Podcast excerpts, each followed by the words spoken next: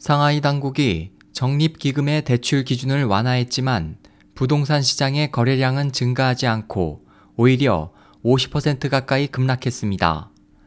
가격 하락이 계속되는 가운데 부동산 재고도 계속 쌓이고 있어 중국의 부동산 시장은 쇠퇴 일로를 걷고 있습니다.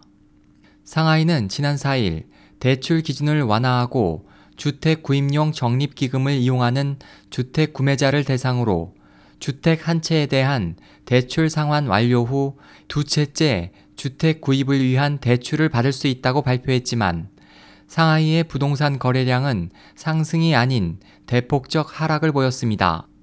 상하이의 대형 부동산 중개업체인 중위안 부동산 연구 컨설팅 통계에 따르면 상하이에서 이달 3일부터 9일까지 신규 물건의 성약 면적은 17.2만 평방미터로 전월 대비 48.7% 감소했고 중고 물건의 성약 건수는 3,918건으로 전월 대비 31.8% 감소했습니다. 이에 대해 중이한 부동산 연구 컨설팅부의 숭후이용 총감은 상하이의 주택대출 정책은 시장의 기대와 거리가 멀다.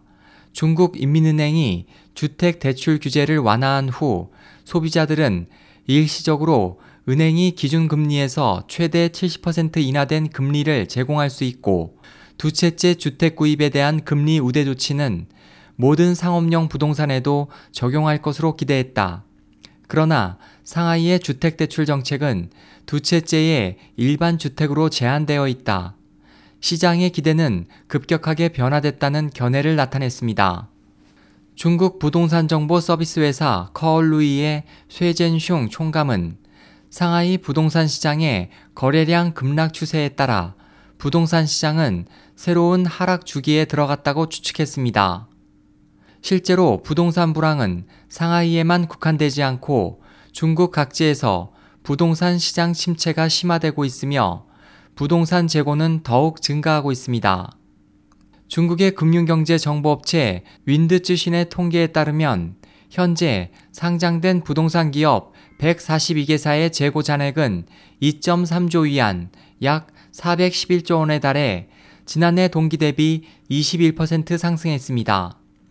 또 중원 부동산 연구 컨설팅부의 장따웨이 수석 애널리스트에 따르면 현재로 보면 최대 기업 왕커와 헝다를 제외하고 90% 이상의 부동산 회사는 연간 매출 목표를 달성하기 어려우며 대다수 부동산 회사는 거대한 재고 감소 압력에 노출되어 있습니다.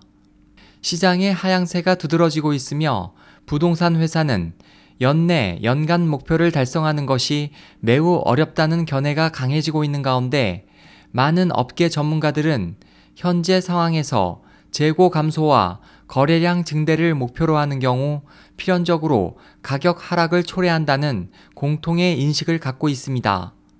SOH 희망지성 국제방송 홍승일이었습니다.